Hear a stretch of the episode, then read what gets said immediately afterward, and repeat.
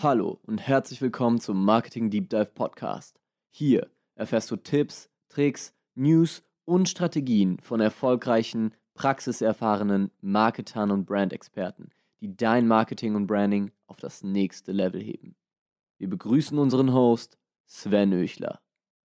So, willkommen bei einer neuen Folge der Marketing News. Hier stelle ich dir die wichtigsten 5 News der letzten 7 Tage vor aus der Marketingbranche, damit du stets up-to-date bleibst. Und wir wollen direkt beginnen mit News Number 1.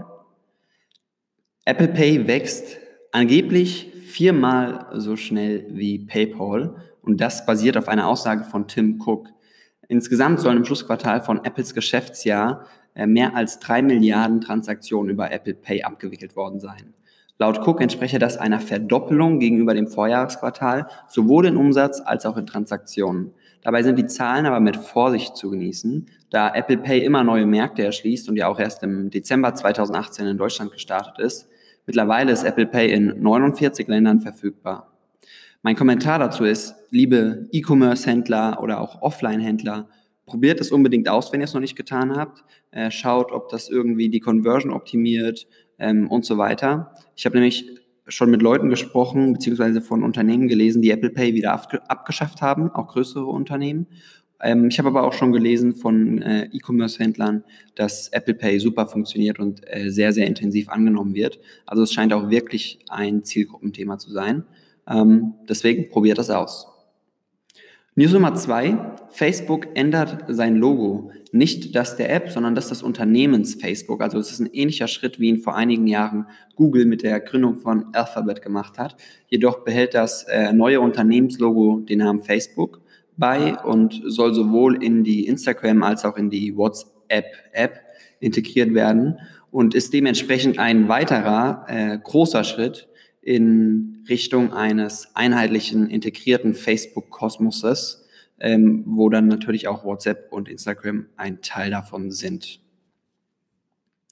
News Nummer 3, wieder Facebook. Facebook launcht ein neues Coworking-Feature. Es ist quasi eine neue Facebook-Gruppenkategorie, speziell für Arbeitskollegen, Arbeitsgruppen. Das heißt, wenn du in so einer Gruppe bist, du kannst das ganz einfach als Gruppenkategorie ändern, dann können Leute, Arbeitskollegen, die nicht mit dir befreundet sind, auch nur auf deinem Profil nur die arbeitsrelevanten Infos einsehen und sie können dir, obwohl ihr nicht befreundet seid, Direct Messages schicken. News Nummer 4, TikTok. TikTok launcht ein Software Development Kit, SDK, um die Anbindung an dritte Parteien einfacher zu gestalten.